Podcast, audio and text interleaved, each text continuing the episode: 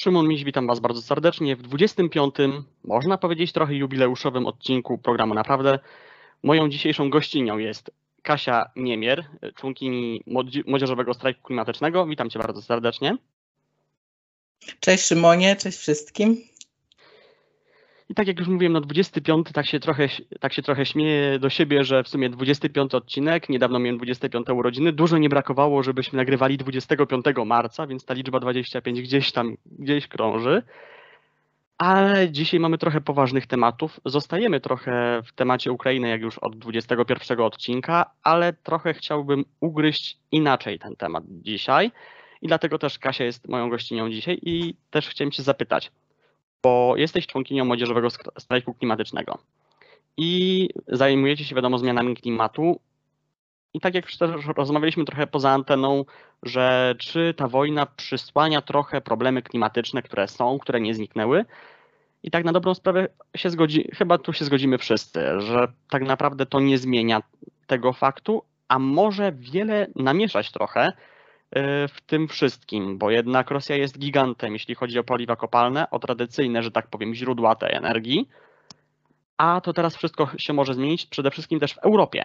Jak myślisz, w jaką stronę to pójdzie? Czy pójdzie faktycznie w OZE, może w atom, czy jednak niektóre państwa będą chciały wrócić na przykład do węgla? E, tu kwestia z paliwami kopalnymi jest taka, że ta wojna jest chyba pierwszy raz dla środkowej i wschodniej Europy takim naocznym wynikiem tego, że uzależnienie od paliw kopalnych naprawdę zabija. E, I to jest e, taki postulat, z którym w ogóle jako ruchy klimatyczne, nie tylko młodzieżowy strajk klimatyczny, ale naprawdę cała paleta e, ruchów środowiskowych i klimatycznych, które działają w środkowej i wschodniej Europie, wychodzą, że absolutnie nie ma naszej zgody na jakikolwiek powrót do ponownego używania paliw kopalnych. Znaczy, w tym momencie, kiedy to nagrywamy, e, nadal nie ma embarga na rosyjskie paliwa, nie ma też embarga na paliwa kopalne w ogóle, co e, postulujemy. Natomiast e, wiesz, to jest tak, że zmiana dealera, który jest takim reżimowcem czy innym z jednego kraju czy z drugiego, absolutnie nic nam nie zmienia, bo paliwa kopalne finansują nie tylko wojnę w Ukrainie, ale też wszystkie pozostałe wojny w XXI wieku. Paliwa kopalne też w cudzysłowie finansują całe zło, które na świecie się dzieje, wszystkie, e, wszystkie migracje. Osoby muszą podejmować naprawdę najtrudniejsze w swoim życiu decyzje, bo nagle nie mogą mieszkać w swoim domu. To myślę, że, że ta wojna E, która jak najbardziej pokazuje nam, e, jak bardzo paliwa kopalne zabijają, może być przyczynkiem do tego, żeby w końcu przejrzeć na oczy i zobaczyć, że to, co mówią ruchy klimatyczne, to, co mówią osoby najbardziej poszkodowane, to się faktycznie dzieje, że to nie jest melodia przyszłości, tylko że to się dzieje tu i teraz. No właśnie, no bo nie oszukujmy się, no nie mamy zbyt wiele czasu i też nawet sam patrzę trochę na siebie i moją drogę, tak jakby mojego patrzenia na tę sprawę, gdzie jeszcze powiedzmy w czasach liceum, te 8-10 lat temu, trochę byłem sceptyczny co do tych zmian klimatu, że faktycznie to działa, tylko widziałem faktycznie no, ten smog. Później na studiach w Poznaniu jednak trochę sam tego smogu doświadczyłem, no bo nie bez powodu praktycznie miałem permanentny kaszel od listopada gdzieś tam do kwietnia na przykład. Więc to też ma to wpływ, więc nawet sam widzę po sobie, że trochę, że dosyć moje zdanie się zmieniło w tym temacie i jednak warto to robić, warto to zmieniać, no bo nie oszukujmy się, też paliw kopalny, paliwa kopalne się kiedyś skończą. I teraz właśnie no... Tak. E, no, no, ten smog to jest według mnie też takie potwierdzenie tego, że to, co widzimy gdzieś naocznie, pokazuje nam drogę, jakby skąd to się wzięło, ten, ten ciąg przyczynowo-skutkowy. E, no bo okej, okay, mamy przecież analizy, mamy raporty, mamy wykresy, natomiast wykresy nie trafiają e, do ludzkich serc, tylko do głowy, a nie wszystko na świecie trzeba pojmować rozumowo. I tak samo jak, e, wiesz, jakieś obnażanie kłamstw klimatycznych różnych koncernów czy państw, też nie jest e, równoznaczne z tym, że zrozumiemy, gdzie źródło problemu leży.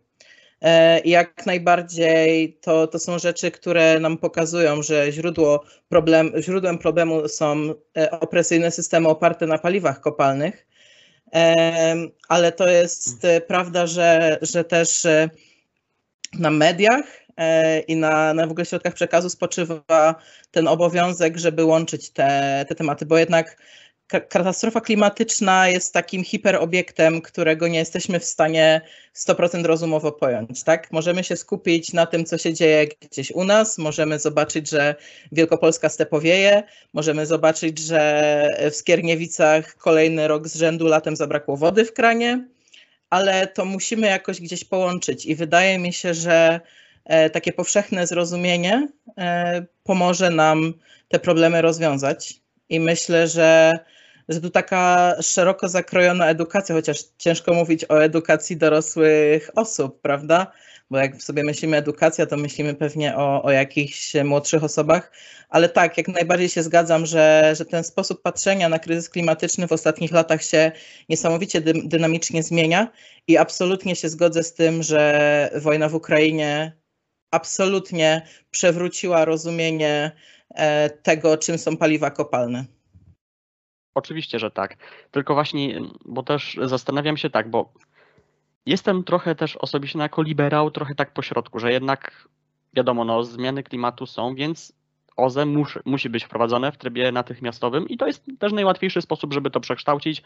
Zresztą to nawet w Polsce o ironio trochę też jest takie prowadzone, że mimo wszystko, że ktoś taki jak Zygmunt Solorzak, który miał sporo kopalni pod Koninem i w samym Koninie przecież, Teraz on próbuje, teraz próbuje jakby to przekształcić i zakłada i prawdopodobnie założy nie dość, że wiadomo elektrownie wiatrowe, z tego co wiem, chyba chce planować zbudować na tych terenach elektrowni y, węgla, znaczy no, na elektrowni i na w sumie na kopalniach węgla brunatnego, ale i na tych terenach chce zbudować elektrownię atomową. I w sumie tak wiem, że też zieloni też różnie na to patrzą.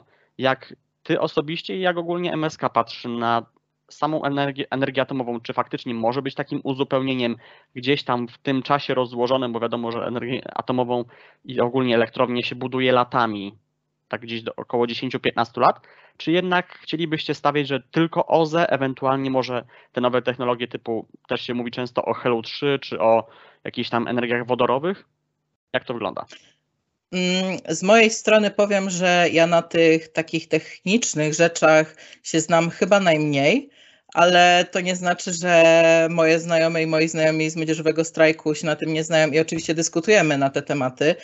I to, co y, dla nas jest absolutnie zgodne, to jest to, że my nie chcemy się stawiać w roli ekspertek, a nie ekspertów i wierzymy ludziom nauki. E, nauka przedstawia y, naprawdę mnóstwo dróg dojścia do zeroemisyjnej gospodarki i my akceptujemy absolutnie każdy z nich, bo wiemy, że, że to są osoby, które się naprawdę na tym znają. I owszem, w części z nich e, znajduje się atom. E, ja osobiście nie jestem w stanie za dużo na ten temat powiedzieć, bo po prostu się na tych parametrach nie znam. Natomiast wiem, że to, co jest nam absolutnie potrzebne, to jest jak najszybsza ta zmiana i wydaje mi się, że powinniśmy korzystać z całego arsenału dostępnej technologii, czyli nie czekać, aż e, za 10 lat jakaś deus ex machina e, w postaci niesamowitej technologii przyjdzie i nam naprawi klimat, tylko działać tu i teraz. I z tego, co mi się wydaje, e, w Unii Europejskiej też ten konsensus jest, że będziemy działać już natychmiast, nie tylko odcinając fundusze Rosji, ale w ogóle e, bardzo intensywne rozmowy trwają na temat embarga na paliwa kopalne, tego, żeby gaz ziemny wcale nie był przejściowym paliwem, bo jaka to jest różnica, czy dwutlenek węgla emitujemy z węgla, czy z gazu ziemnego. E, więc to mnie bardzo cieszy, że, że taki, to poczucie tej natychmiastowości jest obecne wśród osób decyzyjnych. E, I to jest coś, co my w Młodzieżowym Strajku Klimatycznym też staramy się podbijać, czyli to, że naprawdę trzeba słuchać głosu nauki, wybrać coś, co jest sprawdzone, coś, co jest zaplanowane przez specjalistyczne osoby, przez głosy, które są naprawdę e, szeroko wyedukowane w tym kontekście, I to jest coś, na czym się na pewno będziemy skupiać, żeby, żeby ten po prostu moment pędu e, nie zwolnił, bo to jest coś, czego sobie chyba nigdy nie wyobrażaliśmy. No, młodzieżowy strajk klimatyczny w zeszłym tygodniu obchodził trzecie urodziny. E, I w działalności w ogóle w ruchu klimatycznym jest tak, że każde z nas chciałoby, żeby ten ruch trwał jak najkrócej, bo jeśli trwa on krótko, to znaczy, że te postulaty są spełnione. I każdy kolejny rok, te urodziny, e, to one nie są takie wcale miłe, bo mamy e, takie poczucie, że okej, okay, trzy lata działamy i co? No ale przez te trzy lata naprawdę scena polityczna i w ogóle rozumienie kryzysu klimatycznego się tak zmieniło, że teraz tylko myślę, będziemy przysłowiowo dokładać do ognia, żeby, żeby e, ten statek się nie zatrzymał gdzieś na mieliźnie. No właśnie, bo chyba w Pols jeśli chodzi o polskie partie, to chyba nadal Konfederacja chyba się tak wstrzymuje od tych y, zmian. To jest wiadomo, no wszystko na anty, chociaż jako sam liberał w ogóle ich nie rozumiem i jako wolnorynkowiec ich totalnie nie rozumiem, po prostu ich podejścia, bo to jest takie podejście naprawdę też no pararynkowe, no bo jednak nie oszukujmy się i koszt y, użytkowania przecież y, odnawialnych, odnawialnych źródeł energii jest po prostu dużo tańszy niż te wydobywanie węgla i tak dalej. I przecież i gazu ziemnego, więc naprawdę ich nie rozumiem, ale nawet widać i czy to w koalicji obywatelskiej też za sprawą zielonych, czy w lewicy, chociaż tam trwają spory, czy atom, czy nie, i tak, czy nie. No wiadomo, jak to na lewicy, zawsze trwają spory. I nawet o dziwo PSL, który zresztą zawsze też, no, też dobrze wiesz, bo sama mówiłaś, że jesteś z rodziny rolniczej, więc nawet sam też widzę nawet po swoich rodzicach jest ta zmiana jakby myślenia i wśród rolników, i wśród samego PSL-u, gdzie jednak, no zresztą, no nie oszukujmy się, różne biogazownie, czy nawet, w, nawet gdzieś tam na polach przecież można i budować i solary, i wiatraki, gdzie no to też się nawet dzieje, bo widzę gdzieś tam po rodzinnych stronach, że te, te wiatraki powstają, zaczynają powstawać, więc no gdzieś tam jest ten konsensus i mam nadzieję, że tak jak w Polsce, gdzieś tam to ruszy faktycznie, bo na razie idzie to niestety w powijakach też, no nie oszukujmy się, przez te złe prawo dotyczące solarów, i fotowoltaiki ogólnie, gdzie no trochę to uwaliło jakby ten cały rynek, ale też mam nadzieję, że w Niemczech, bo naprawdę powiem Ci szczerze, nie jestem w stanie zrozumieć, co kierowało Niemcami poza biznesem z Rosją, y, że rezygnowali z atomu, gdzie naprawdę ich miks energetyczny był o tyle dobry, że mieli ten atom, więc mogli spokojnie rezygnować z węgla bez żadnego uszczerbku na energii i y, przechodzić na y, mieszankę atom OZE. Więc naprawdę mhm. tego nie rozumiem. I powiem ci, że tak, też mówiłaś poza anteną, że roz, tam gdzieś tam, czy twoi znajomi, czy ty mia, gdzieś tam mieliście rozmowę z Ursulą von der, von der Leyen, która jest jednak też Niemką. Jak ona na przykład na to patrzy? Tak, to, y, to nam się pokrywa kilka spraw i zacznę od tego, że ja też absolutnie nie rozumiem decyzji niemieckich i jestem szczerze mówiąc przerażona y, możliwymi powodami, dla których y, to tak wyglądało. E, jeśli chodzi o samą Ursulę von der Leyen, to jest, e, wydaje mi się, osoba, która w, po objęciu stanowiska przewodniczącej Komisji Europejskiej zaliczyła jakieś takie odrodzenie i naprawdę udało jej się wyzbyć tego e, takiego niemieckiego, zachodniego patrzenia na wschodnią i środkową Europę i też podeszła jakoś tak bardzo holistycznie do tego, jak Europa wygląda, jak powinna wyglądać. Więc e, Ursula von der Leyen zaprosiła cztery aktywistki e, z Polski, z Węgier, z Ukrainy i z Niemiec na rozmowę właśnie na temat e, tego, że jak najszybciej musimy odejść od paliw kopalnych, zastępując je tym, co mamy, czyli niech to będzie w Polsce OZE, i mam wrażenie, że samo to, że to spotkanie wyszło po części z jej inicjatywy po bardzo ciężkim szczycie e, Rady Europejskiej, bo to się działo e, wczoraj, czyli w sobotę bezpośrednio po szczycie NATO, bezpośrednio po szczycie Rady Europejskiej, e, to pokazuje, że ten problem jest dla niej bardzo aktualny. A to ten problem, którego dotknąłeś, czyli jakby rozumienie społeczne, mam wrażenie, że Tutaj takie podejście stricte partyjne nam się nie sprawdzi. Przynajmniej ja nie jestem zwolenniczką e, dzielenia państwa na partie, bo mm, obserwując ja nie wiesz, przeróżne to po, połączyłem po prostu też e, jakby tę sprawę no, PSL-u trochę ze wsią, no bo no, mówię, no, mój tata chociażby jest członkiem PSL-u, no ale nawet nie o to chodzi, po prostu, że ta wie, że nawet ogólnie wieś zaczęła też inaczej patrzeć. Tak jak PSL zaczął Mhm. inaczej patrzeć, tak sama wieś też inaczej patrzy już, mam wrażenie, na sprawy klimatyczne. Powiem Ci e, jedną ciekawostkę, która jest e, trochę słodko-gorzka, ale e, obywatele i obywatelki Polski w samym 2021 zamontowali na własnych dachach za własne pieniądze 60 razy więcej energii fotowoltaicznej, jakby przeliczając 60 razy więcej energii produkują panele założone na domach prywatnych osób od tych, które e, założyła Polska Grupa Energetyczna. I ja uważam, że tu jest, tu leży sedno problemu, ponieważ e, według mnie przynajmniej z tak poważnymi kryzysami, czyli kryzys zdrowotny, kryzys klimatyczny, e, w tym momencie kryzys humanitarny, nie powinny sobie radzić osoby prywatne, obywatele, obywatelki, tylko państwo bo jeśli chcemy funkcjonować jako państwo, to z takimi ogromnymi e, rzeczami powinnyśmy sobie radzić jako społeczności i jako coś, co jest e, kontrolowane odgórnie. I nie potrafię absolutnie zrozumieć, dlaczego spółka, e, która jest kierowana przez ministra Sasina, który ma nadzór taki założycielski nad PGE, nie potrafi zamontować wystarczająco dużo em, paneli fotowoltaicznych, nie potrafi e, wytworzyć wiatraków, e, czegokolwiek. I to wszystko musi zostać na barkach e, ludzi. To jest przepiękne, że ludzie sami chcą polepszać. Natomiast w pojedynkę z tak ogromnym kryzysem klimatycznym nikt nie wygra. I E, Ta zmiana, która się dzieje, jest wspaniała, ale w, w skali to jednak to jest za wolne. Taka, taka zmiana musiałaby się zadziać tak wszędzie, absolutnie wszędzie, nie tylko w bogatych krajach globalnej północy, ale również wsparcie powinno otrzymać kraje globalnego południa, tereny, na których toczą się działania wojenne, tereny, w których przyroda e, i człowiek jest wyzyskiwany na korzyść e, nie wiadomo czego, pieniądza, bogactwa, rządzy takiej niepohamowanej.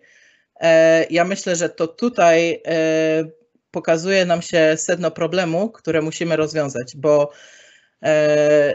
to system w pewnym sensie nam zgotował taki klimat, takie wszystkie, więc to tych napraw w systemie powinniśmy upatrywać. To znaczy, no mówię, jako liberał trochę, znaczy powiem ci tak, zgodzę się co, co do samej idei zmiany. Mówię, ja mam na przykład inne podejście właśnie i takie trochę też na samym końcu to trochę podsumowałaś. Ja bym to inaczej trochę widział, że na przykład jak masz, ym, że system zgotował nam ten los, to tak naprawdę system chyba się nigdy nie zmieni i że ludzie dopiero muszą zmienić ten system sami, albo po prostu sami, się, sami zmienić to po prostu, skoro system jest niewydolny, a ludzie są wydolni, więc no, może gdzieś tutaj jest ten tylko tak jak mówisz, żeby to było wszystko szybciej. I Mhm. teraz, teraz a propos tego systemu takie pytanie, no może trochę obok tego systemu, bo zapytam się trochę o firmy, że na przykład tak jak w Chinach też gdzieś, nie chcę dokładnie przytaczać danych, ale w Chinach z tego co wiem też trochę jakby od, zaczyna się odchodzić od paliw kopalnych, szczególnie w tych wszystkich przedsiębiorstwach, tych mm, różnych tam glo, globalnych gigantach chińskich. Więc nawet tam, w sensie nawet e, gdzieś tam w tych firmach prywatnych zaczyna się widzieć, że po pierwsze bardziej im się opłaca OZE, bardziej niż e, paliwa kopalne. Więc jak myślisz, czy jest też tutaj gdzieś szansa na zmianę chociażby myślenia nawet nie tyle o klimacie, czy o, czyli o, po prostu o dobru nas wszystkich, tylko po prostu czy nawet biznesowo jest w stanie to się tak styknąć, gdzieś tam mówiąc e, kolokwialnie, że tak naprawdę nawet sami przedsiębiorcy, sami ci giganci zaczną wywierać gdzieś tam presję, czy na innych gigantach, czy też na państwach, które po prostu, w których oni po prostu działają. To jest mega ciekawe zagadnienie, bo to jest dokładnie pokaz e, tego, jak presja e, konsumencka i presja ludzi aktywistycznych, czy w ogóle ludzi nauki ma wpływ również na, na rynek i biznes.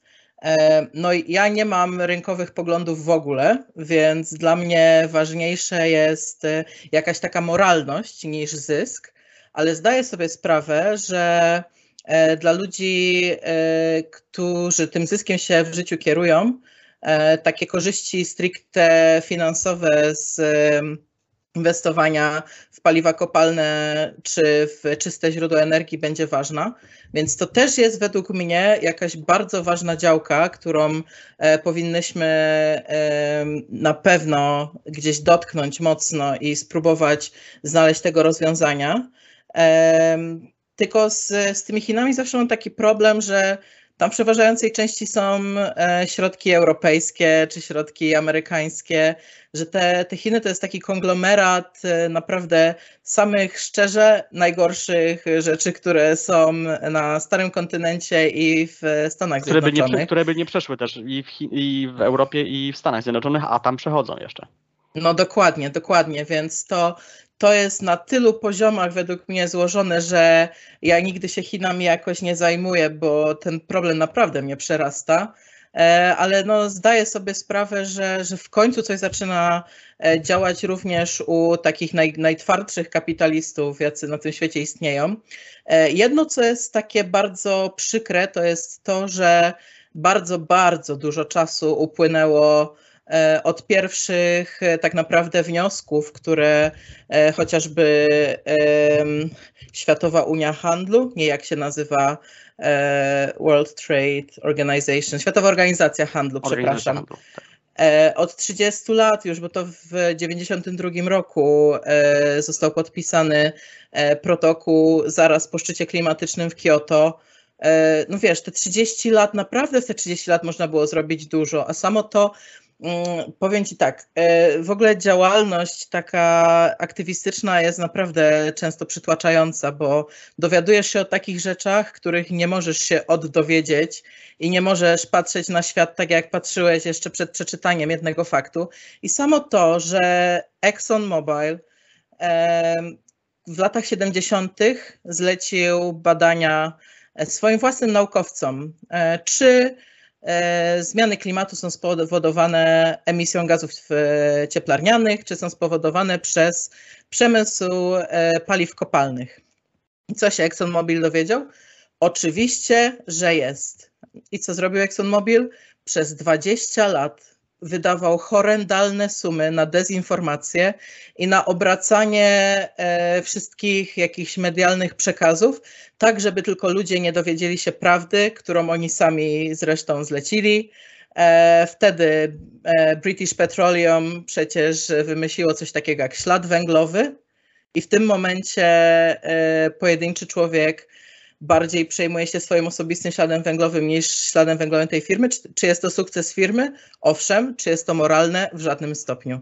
I dlatego e, wydaje mi się, że musimy jakoś mocno ostrożnie podchodzić do tego, jak firmy sobie, e, jak firmy sobie radzą z podejściem do kryzysu klimatycznego, bo w wielu miejscach e, nadal to jest tak paskudny greenwashing, że naprawdę się w głowie nie mieści, że ktoś jeszcze może uznać coś takiego za szczere. Więc e, też w tym jest e, zadanie osób, e, konsumentów, aktywistów, osób nauki, żeby sprawdzać, czy to jest faktycznie dobre, czy to jest szczere no jednak e, uważam, że to jednak powinny być jakieś e, konkretniejsze regulacje na temat tego, co można wciskać jako zielone, a co nie.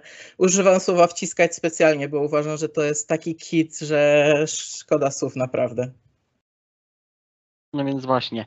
A tak z ciekawości zapytam, tak, trochę tak e, przed zmianą lekko tematu. Um, u Was w MSK, czy ogólnie gdzieś tam w europejskich organizacjach jest raczej tak jednolite, że bardziej że większość jest właśnie osób o lewicowych poglądach, typu nawet właśnie gospodarczych, czy też zdarzają się osoby bardziej takie wolnorynkowe, typu na, nawet nie wiem, no tak jak ja siebie przedstawiłem, nie, nie jestem jakimś tam ultra wolnorynkowcem, no ale wiadomo, takim jestem, no że po, powiem tak, uważam się za zielonego wolnorynkowca, o, czy takie osoby też gdzieś tam są u Was? Jasne, e, ruch klimatyczny jest e, absolutnie szeroki, natomiast e, to jest też coś, co ja sama zauważyłam, jak bardzo mi się zmieniły poglądy, właśnie przez to, że są rzeczy, których nie jesteś w stanie się od dowiedzieć. E, nagle te wszystkie kryzysy się łączą, nagle wszystko się zbiega w jednym punkcie, w jakichś opresyjnych systemach, które zamiast e, człowieka na pierwszym miejscu mają pieniądz. Mnie to osobiście bardzo boli i myślę, że jest dużo osób, które działają bardzo długo e, w ruchach klimatycznych czy prośrodowiskowych, które siłą rzeczy stają się lewicowe, bo każda zmiana tak naprawdę to jest wypowiedzenie statusu quo. A e, centrum czy prawica gdzieś w, e, w tym statusie quo są zakotwiczone. Nie mówię, że to jest źle, bo naprawdę te zielone tematy e, znajdują się na całkowicie, na całym spektrum życia politycznego. Natomiast wydaje mi się, że taka chęć zmiany jest jest z gruntu rzeczy lewicowa, bo jest jednak jakąś antytezą do czegoś. I myślę, że z tego to wynika, że po prostu te różne kryzysy nam się łączą, te wszystkie fakty nagle się zbiegają e, w jednym punkcie, którym są paliwa kopalne i, i taki ultrakapitalizm. E, I myślę, że sama ta antyteza jest po prostu no nie, nie, da się, nie da się zrobić z niej czegoś, co gdzieś jedną nogą e, będę wspierać spalanie paliw kopalnych, a drugą nogą będę protestować przeciwko nim, nie? Więc to myślę, że, że dlatego to tak wygląda, a nie inaczej. Rozumiem. No wiadomo, no też jest ciekawe zagadnienie też chociażby no, nie tylko jeśli chodzi o klimat, ale też o socjologię ogólnie i o to wszystko ale wiadomo, to byłby temat naprawdę na długą rozmowę pewnie i byśmy mogli się tu rozgadać naprawdę na ten temat godzinami.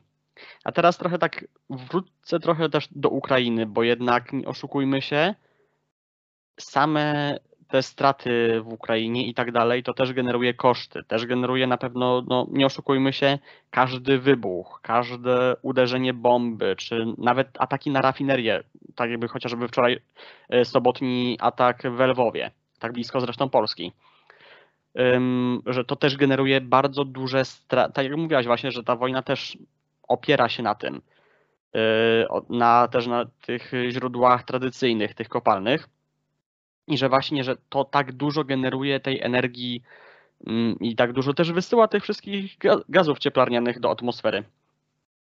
I czy też aktywiści właśnie, tak jak ty czy inni twoi znajomi, też w tym kontekście mogą przemawiać, nie wiem, do chociażby do sumień Rosjan czy do Białorusinów, w tym kontekście, że właśnie gdzieś tam ci aktywiści, nawet rosyjscy czy białoruscy, mogliby tak reagować w ten sposób? Hmm. Bardzo ciężkie pytanie, bo to też jest chyba jakiś dylemat e, pokroju moralności. Wydaje mi się, że to nie jest miejsce na stawianie emisji ponad ludzkie życia, wiadomo, że większość osób aktywistycznych ma bardzo pacyfistyczne podejście. To nie jest oczywiście żadna reguła, ale doskonale sobie zdajemy sprawę, że każda przemoc jest formą opresji, a my z tą opresją na co dzień walczymy. Ale no ja osobiście i chyba ruch e, Fridays for Future, do którego należę i którym jest jakby w Polsce MSK, e, przyjął sobie za jakieś takie o, za taki kompas, że no nie, no jest jakaś taka skala moralności i nie skupiamy się w czasie wojny na tym, że to jest emisyjne, chociaż my to wiemy.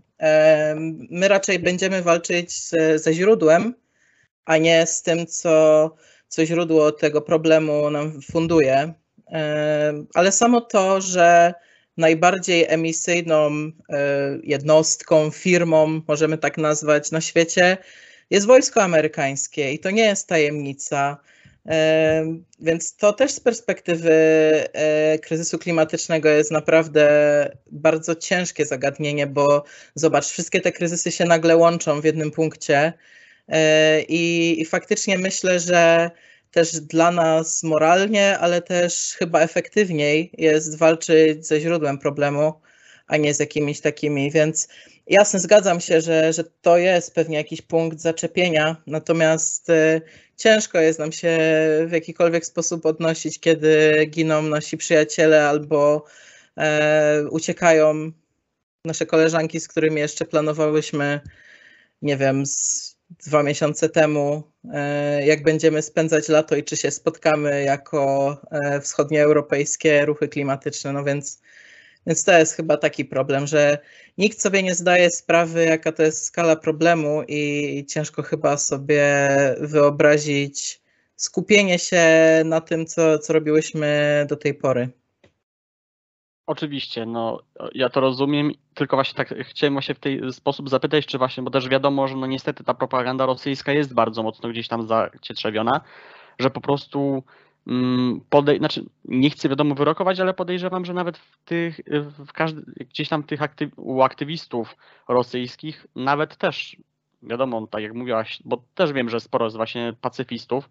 Sam zresztą do, też jestem, tak się śmieję zawsze, że jako wolnorynkowiec jestem taki przewrotny, no bo jestem też pacyfistą i nigdy bym sobie nie wyobrażał, żeby w ogóle wojnę gdzieś tam prowadzić.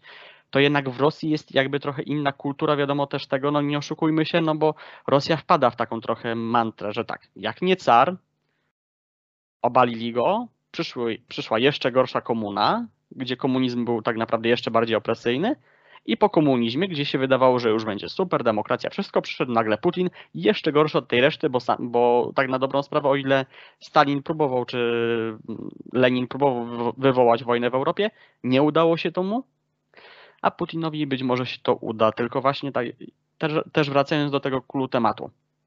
Jak też tak, może trochę zagajając, jak myślisz, jak szybko ogólnie Europa też tak po tych, rozmo tych rozmowach Unii Europejskiej jak szybko jesteśmy w stanie tak naprawdę odciąć Putina, przynajmniej z perspektywy europejskiej, bo nie mówię też właśnie wspominając już o Chinach czy też innych państwach typu post, te republiki postsowieckie w Azji, jak szybko jesteśmy w stanie odciąć Putina po prostu od um, pieniędzy, które mu wysyłamy za paliwa kopalne.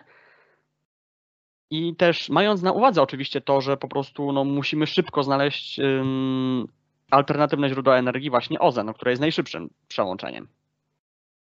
Powiem Ci, że nie zastanawiałam się nad realnością tej zmiany, nie, nie jakoś nie śledzę też raportów. E, oczywiście, że chciałabym, żeby to było od jutra, tak? E, w ogóle od samego początku wojny mhm.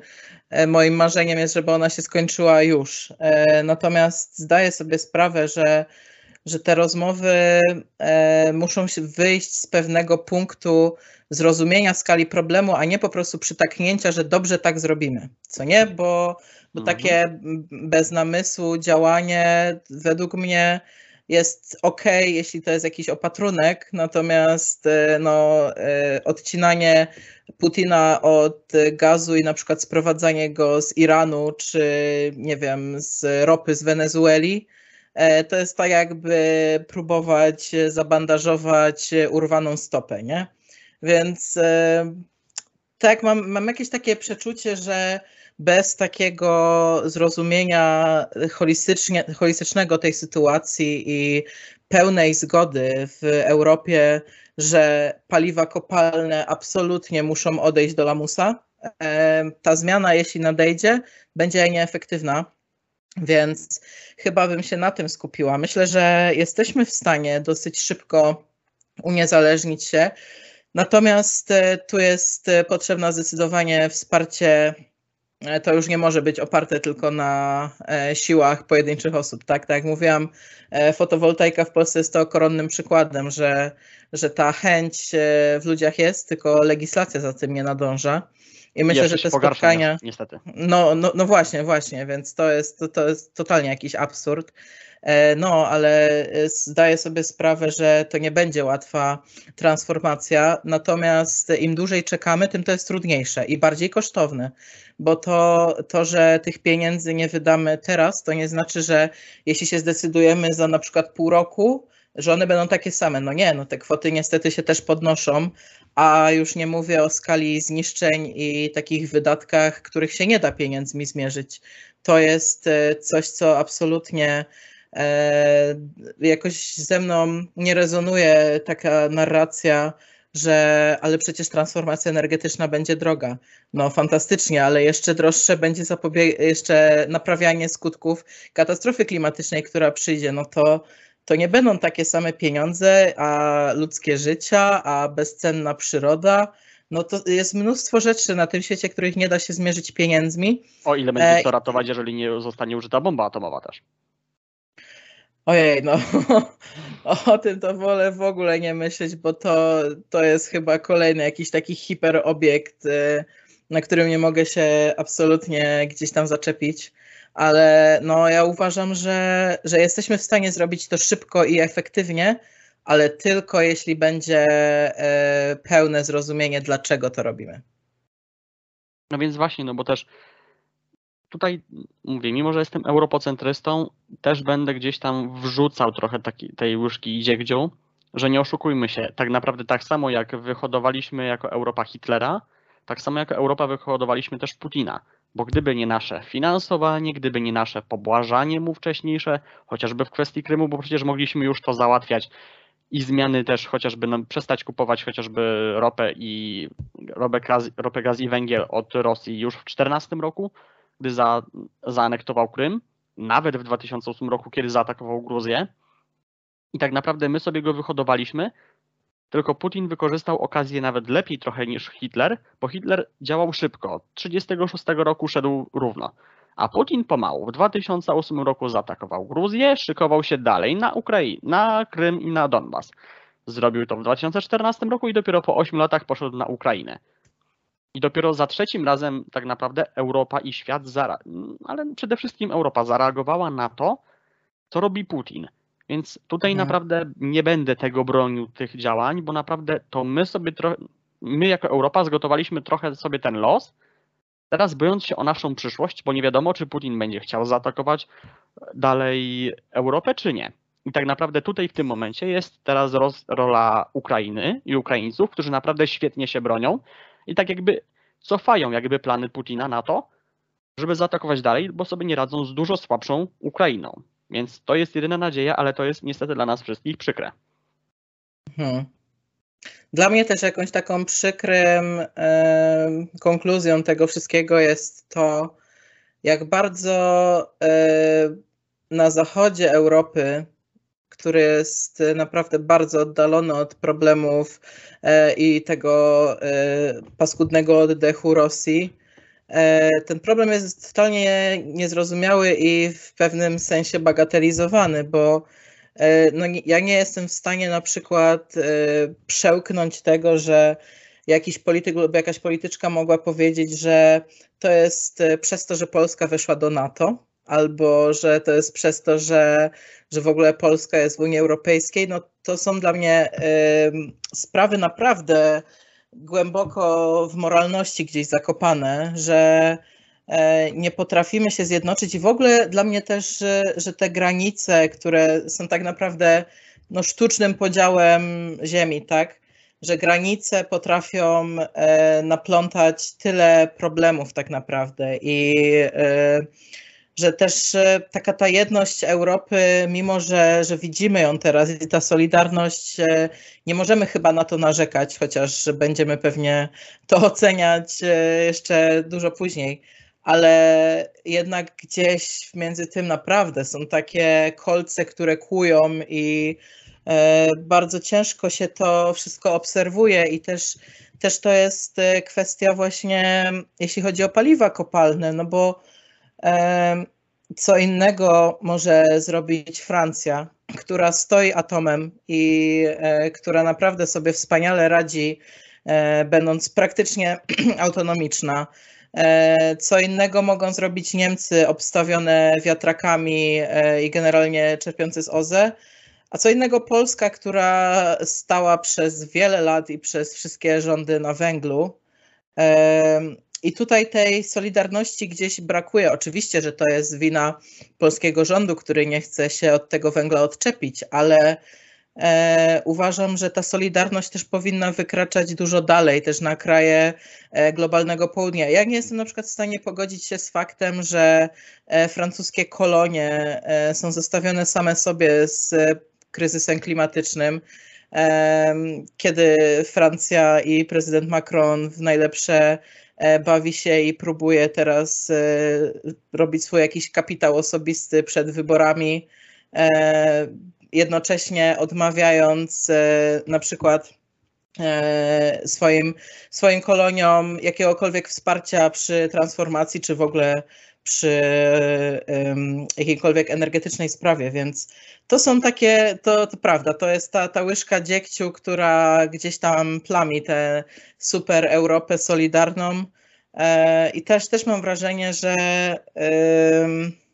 za mało przez ten miesiąc wojny się wydarzyło takich naprawdę radykalnych rzeczy. To, to był ten pierwszy tydzień, kiedy wszyscy byli w szoku i e, te, te rzeczy się działy. Natomiast to jest dokładnie e, ten sam case, o którym mówiłam przy odchodzeniu od paliw kopalnych. I jeśli nie rozumiemy, dlaczego to robimy, to będziemy to robić tylko e, przez ten moment szoku, tylko przez ten moment, który nam się wydaje taki natychmiastowy a to nie będzie trwała zmiana. Więc liczę na to, że, że ten obraz polityczny się jakoś zmieni i, i, i te, ta Europa się faktycznie zjednoczy. Oj, ale jest to faktycznie e, ciężkie i bardzo to jest e, trudne do wyobrażenia sobie, że, że nasi rówieśnicy i nasze rówieśnice ze wschodnią granicą mają skrajnie inny świat, mimo że dzieli nas, nie wiem, z Przemyśla do Lwowa jest ile ze 100 kilometrów no właśnie. E, a, mam, no, a mamy absolutnie skrajnie różne życia i no to, no to, to jest jakiś temat, z którym nadal sobie jakoś nie mogę poradzić i myślę, że nie jestem jedyna.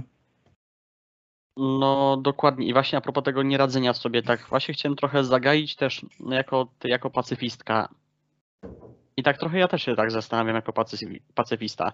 Czy w czasach wojny taki jak właśnie w Ukrainie, czyli praktycznie pod naszymi granicami i groźbą III wojny światowej, czy tak naprawdę według Ciebie da się być tak naprawdę takim stuprocentowym pacyfistą?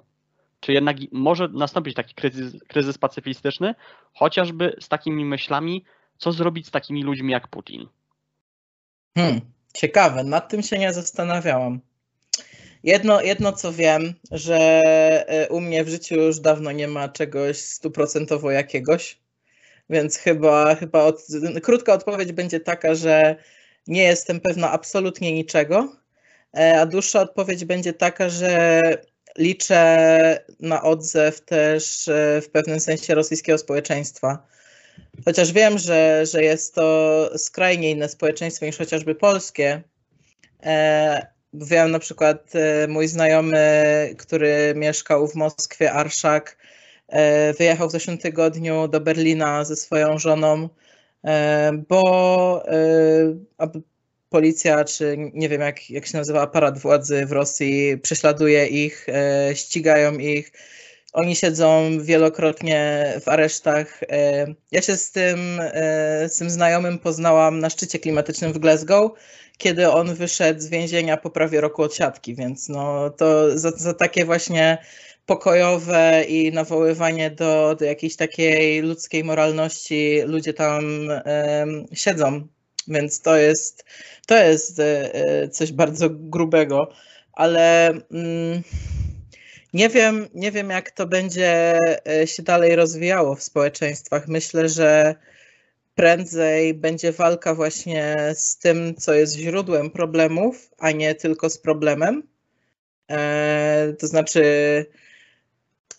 nie wiem, nie, absolutnie nie jestem w stanie znaleźć na to jakiejś mądrej odpowiedzi, ale e, powiem tak. E, żyjemy w tak skomplikowanym świecie pełnym tak zazębiających się kryzysów, że nie możemy być chyba niczego w 100% pewnymi.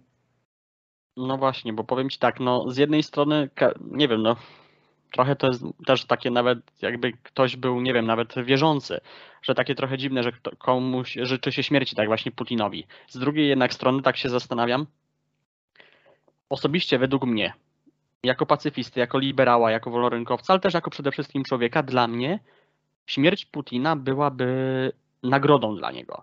Bo by zmarł, nie wiem, zginąłby, dostałby kulkę w łeb, nie wiem, dostałby krzesło elektryczne, nie żyje, koniec nagroda dla, według mnie nagroda, no bo po prostu krótka, szybka śmierć, bezbolesna, dziękujemy. I ja tak sobie za, się zastanawiałem, że gdyby go na przykład, może to jest trochę niewolnicze też, co dla mnie jako wolnorynkowca no, i jako też człowieka, który jednak jest dosyć mocno mora, moralny w tej kwestii, nie jak inni być może kapitaliści, to jednak ja bym na przykład jako karę widział dla niego, nie wiem, pracę, mimo że ma 70 lat przy odbudowie Ukrainy. Już nie mówiąc o oddaniu tych pieniędzy, które nas zbierał, bo przecież jest prawdopodobnie najbogatszym człowiekiem na świecie, mający majątek Mhm. przynajmniej 200 czy 300 miliardów dolarów. Więc po prostu bardziej o to chciałem się ciebie zapytać, też właśnie w takim kontekście pacyfistycznym, czy naprawdę możemy jako pacyfiści po prostu jakoś patrzeć na to w ten sposób, że naprawdę no nawet gdzieś tam łamiąc trochę te swoje zasady, komuś trochę życzyć faktycznie takiego losu, jaki zgotował innym ludziom. Tak jak właśnie Putin zgotował, czy jego poplecznicy zgotowali los Ukraińcom, którzy nie chcieli przecież tej wojny. Mhm. No to jest ultra trudna kwestia.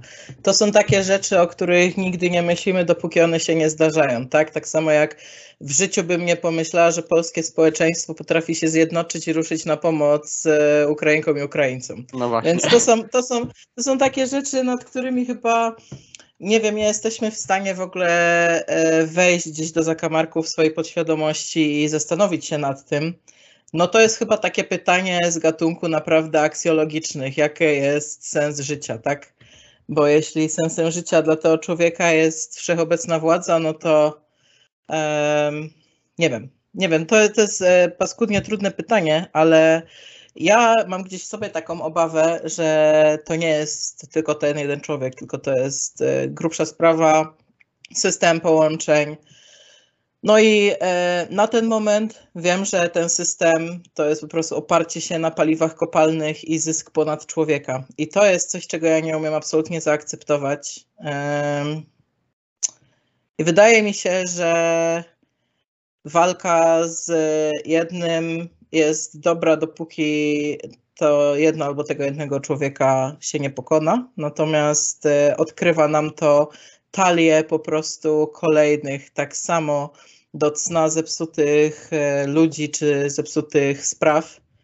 Więc to myślę też jest ciekawy taki eksperyment myślowy, ale chyba e, bardzo trudny i mam wrażenie, że powinien być przeprowadzany pod kontrolą psychologa, bo e, naprawdę można sobie namieszać chyba, zastanawiając się nad tak trudnymi i złożonymi rzeczami, ale no zdecydowanie zgadzam się z tobą, że coś, e, o czym myślałam, e, że na 100% się nie zdarzy, nagle się zdarza i, i znajdujemy się w sytuacji, kiedy się zastanawiamy, czy życzyć śmierci em, największemu zbrodniarzowi na świecie jest spoko, czy nie spoko.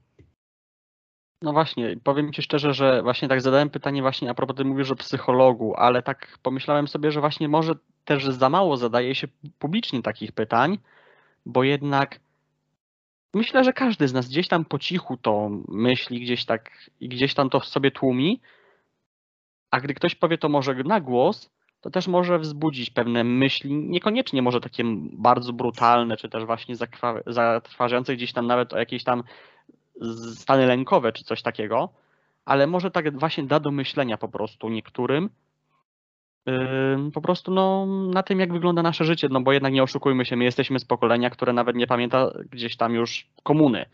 No Pamiętamy dokładnie. tylko czas, gdy jesteś, gdzie jest wolna Polska, gdzie praktycznie no, no ja, miałem, ja miałem 7 lat, gdzie, gdzie miałem 7 lat, gdy wchodziliśmy do Unii Europejskiej.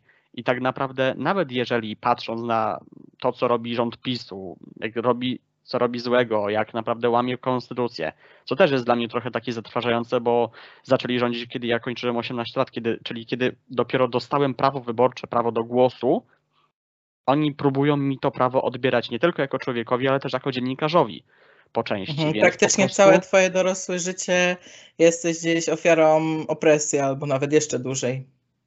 No więc, no więc właśnie, i to jest to, że niby się człowiek cieszy z tego, że jesteśmy w Unii Europejskiej, gdzie ja no, pamiętam wiadomo czasy, kiedy nie byliśmy w tej Unii, ale też mam dzięki temu ogląd, jak się Polska zmieniła od tego od tam początku XXI wieku, od tego 2000 czy 2001, później w 2004-2005 i nie wiem, w 2014. Więc to jest też takie za, zaciekawiające i takie zatrważające dla nas młodych, że musimy jesteśmy takim chyba pierwszym pokoleniem od podej- nawet mo- może nie trochę dalej, ale nawet gdzieś tam patrząc na mojego brata, który jest rocznik 87, czyli 10 lat starszy ode mnie. On nie pamięta komuny, on pamięta już tylko wolną Polskę i tak naprawdę wchodził w dorosłość w 2005 roku, więc miał trochę bardziej sielankowe życie, a my teraz dostajemy taki jakby trochę po ubierze, tak. super fajnie Unia Mhm. Europejska, pierwsze uderzenie PiS. Super niby tro, no, że mamy jakieś tam prawa, przychodzi COVID. Po COVID przychodzi wojna w Ukrainie, więc no to jest na pewno ciężkie, ale myślę, że chyba jak sobie wszyscy gdzieś tam może zadamy to pytanie na głos, to może kto, znajdzie się ktoś mądry i to jakieś tam te, te myśli rozwiąże, miejmy nadzieję. Czyli liczysz na jakieś takie powszechne, publiczne katarzis? No może jestem idealistą, ale dobrze by było. No, ale nie, ja, ja, ja absolutnie to rozumiem. No, mam 21 lat, a zajmuję się całe swoje dorosłe życie aktywizmem klimatycznym. No to, to jest e, drenujące, tak. Jakby e, żyję nadzieją e, i myślę, że też tak tworzymy w, w ruchu klimatycznym na całym świecie jakieś takie bezpieczne e, siatki osób, e, bardzo zaufanych przyjaciół, z którymi możemy e, wyobrażać sobie naszą idealną przyszłość i gdzieś tam nadzieją żyć. Natomiast ta nadzieja to też nie jest 100% optymistyczna rzecz, bo zawierzenie przyszłości nie jest tak bezpieczne jak na przykład pielęgnowanie przeszłości. I to jest e, to, co widać właśnie mm, podczas tej wojny. Putin żyje przeszłością, społeczeństwo rosyjskie żyje przeszłością i potęgą e, Związku Sowieckiego. E, My, młode osoby, chcemy żyć przyszłością. Czy jest to niebezpieczne? Owszem, bo nie jesteśmy pewni, czego się możemy spodziewać. Ale czy jest to w pewnym sensie wyzwalające? No tak, bo żyjąc z tym przeświadczeniem, że może być tak, jak chcemy, krok po kroku gdzieś to kreujemy. I ja tak mam e, w sobie dużo takiej e, bardzo pozytywnej nadziei, że że jednak z tej ogólnej mobilizacji, z tego, że młode osoby zabierają głos i nie, nie, nie, nie dają się wcisnąć w fotel jakimś starym dziadom, e, no to, to, to jest samo, samo piękno tej zmiany. Ja liczę, że ta zmiana nastąpi szybko. Owszem,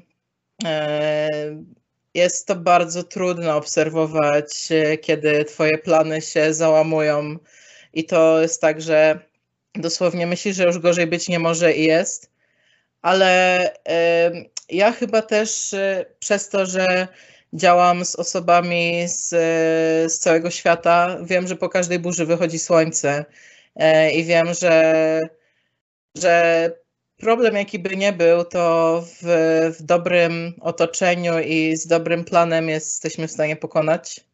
I tak, tak liczę, że tak się będzie działo. No ja też tak liczę i w sobie, no chyba jest, tak powiem Ci szczerze też tak, to też nasza, nasza rozmowa tak trochę z tego wynika, że jednak Ty masz bardziej lewicowe poglądy, bardziej tak patrzysz na świat bardziej lewicowo, też aktywistyczny, ja, aktywistycznie. Ja jako dziennikarz o poglądach wolnorynkowych, gdzieś tam patrząc na rynek, też mam nadzieję na lepsze i też gdzieś tam te rozwiązania i gdzieś się na szczęście spotykamy w tym jednym punkcie, żeby nam wszystkim po prostu było lepiej i żeby naprawdę ani nie było wojen, ani gdzieś naprawdę, żeby gdzieś, żebyśmy mieli gdzie żyć przede wszystkim. Mhm. I to jest takie, to jest chyba też dobre w naszym pokoleniu, że jesteśmy takimi romantykami trochę, ale jednak mającymi takimi gdzieś tam pozytyw, jakieś pozytywistyczne działanie, że jesteśmy może bardziej romantyczni od Wokulskiego, już tak patrząc gdzieś tam na lektury. I to nam daje chyba tę siłę mimo wszystko. Że Mhm. daje Ja nam tę siłę i tę nadzieję. Ja też jestem e, strasznie ciekawa, jak e, nasze pokolenie zostanie nazwane i zweryfikowane przez historię. Też czekam na, na takie to określenie, bo gdzieś określanie się jest wygodne. Ja tak na- nazwałeś mnie od razu po, po godzinie rozmowy lewicowa. No, no nie da się tego ukryć. No, takich, takich rzeczy światopoglądowych nie da się ukryć. Natomiast też jeszcze wracając na sekundę do tego, jaki jest ruch klimatyczny, takie te łatki i jakieś określenia nie do końca się zawsze sprawdzają. W sensie to się weryfikuje w czasie, e, ludzie się zmieniają, te poglądy też się gdzieś dostosowują, ale tak, ja też, ja też bardzo czekam na jakąś e, taką łatkę, która zostanie przypięta pokoleniu Z, żeby nas tak opisać. Chociaż myślę, że, że każda osoba e, dobrze wie, jakiego świata by chciała i E, Dążenie do tego, obojętnie jakimi sposobami, myślę, jest warte e, całego życia. No, myślę, że tak gadaliśmy bardzo dużo o takich tych aksjologicznych rzeczach i myślę, że chyba do tego pod koniec doszliśmy, że że kreowanie tego świata tak, jak nam się wymarzy, to jest e, warte robienia tego. No więc właśnie, i też mam, tak mam wrażenie i mam nadzieję, że tak nas, nas, nasze dzieci czy nasze wnuki opiszą, że jednak byliśmy takimi chyba pierwszym pokoleniem od wielu, wielu lat, albo być może nawet w historii człowieka, gdzie naprawdę potrafiliśmy się mimo bardzo różnych poglądów dogadać mimo wszystko. Też na to liczę. Em, Pożyjemy, zobaczymy. Obyśmy mogli tego doświadczyć. Też. I tak na koniec, co właśnie oprócz tego, co już też dobrego powiedzieliśmy, co byś tak chciała powiedzieć na koniec, tak też od siebie, mając teraz, teraz taki jakby taką możliwość powiedzenia tak światu gdzieś tam, taką jakby no antenę do tego, żeby gdzieś tam przekazać dalej to, co myślisz, to, co czujesz, czy to na temat Ukrainy, czy to na temat y, zmian klimatu i naszej obrony. Masz teraz chwilę czasu, możesz coś powiedzieć. Chyba wrócę do tej nadziei, bo to jest coś, co pomaga mi przejść przez, przez te kryzysy. Warto ją mieć. Warto żyć nadzieją, warto zaryzykować, zagrać dziką kartą e, z przyszłością. E, do przeszłości zawsze możemy wrócić. Możemy mieć chwilę słabości i sobie przypomnieć, jak było. Natomiast to, co jest w życiu piękne i ciekawe według mnie, to jest właśnie kreowanie sobie w marzeniach idealnego świata e, i chyba każdego bym zachęciła, żeby na własny sposób, czy to sztuka, czy, czy to jakaś praca, czy chociażby takie rozmowy jak ta dzisiaj, za którą Ci serdecznie dziękuję, Też dziękuję bardzo. żeby to, żeby to po prostu kultywować i żeby nie zapominać, że e, na tym świecie jest naprawdę dużo strasznych rzeczy i musimy dosyć odpornymi się stać, żeby im stawić czoła, bo zatrzymanie się na pierwszej przeszkodzie może być tylko złe. Więc e, to też jest tak w kwestiach pomocy Ukrainie, czy to nie jest nic złego, jeśli się nie ma siły. To, to nie jest nasza wina, że e, kryzys zdrowia psychicznego też nas dotyka. E, I uważam, że to jest absolutnie na miejscu powiedzieć sobie stop, powiedzieć sobie teraz potrzebuję odpocząć i wrócić do, do pracy czy do działalności, kiedy się będzie gotowym, bo e, myślę, że zawsze będzie co robić. No właśnie, i tym optymistycznym w takich złych czasach akcentem i takim, na, taką nadzieją jakby na przyszłość kończymy 25 odcinek programu Naprawdę. Moim dzisiejszym, moją dzisiejszą gościnią była Kasia Niemier y, z Młodzieżowego Strajku Klimatycznego. Bardzo Ci dziękuję za rozmowę. Jeszcze raz dziękuję. I zapraszam do moich mediów społecznościowych na Facebooka, na Twittera, na mm, Instagrama też ostatnio, na YouTube'a i oczywiście na Spotify, gdzie będziecie mogli znaleźć ten i pozostałe odcinki, także inne programy. I dziękuję Wam za uwagę. Do zobaczenia w kolejnych odcinkach, a jeszcze przypomnę oczywiście o zakładce naprawdę.bloku kośnik Ukraina, gdzie możecie znaleźć też informacje na temat pomocy Ukrainie i też y, najświeższe informacje z Ukrainy, jeśli chodzi o te zweryfikowane oczywiście też źródła. Także polecam, zapraszam. Dziękuję za uwagę i do zobaczenia w kolejnych odcinkach. Informacje na bieżąco na naprawdę.blog oraz na fanpage'u na Facebooku. Śledź wszystkie informacje o Ukrainie i inwazji Rosji, także na YouTubie i Spotify.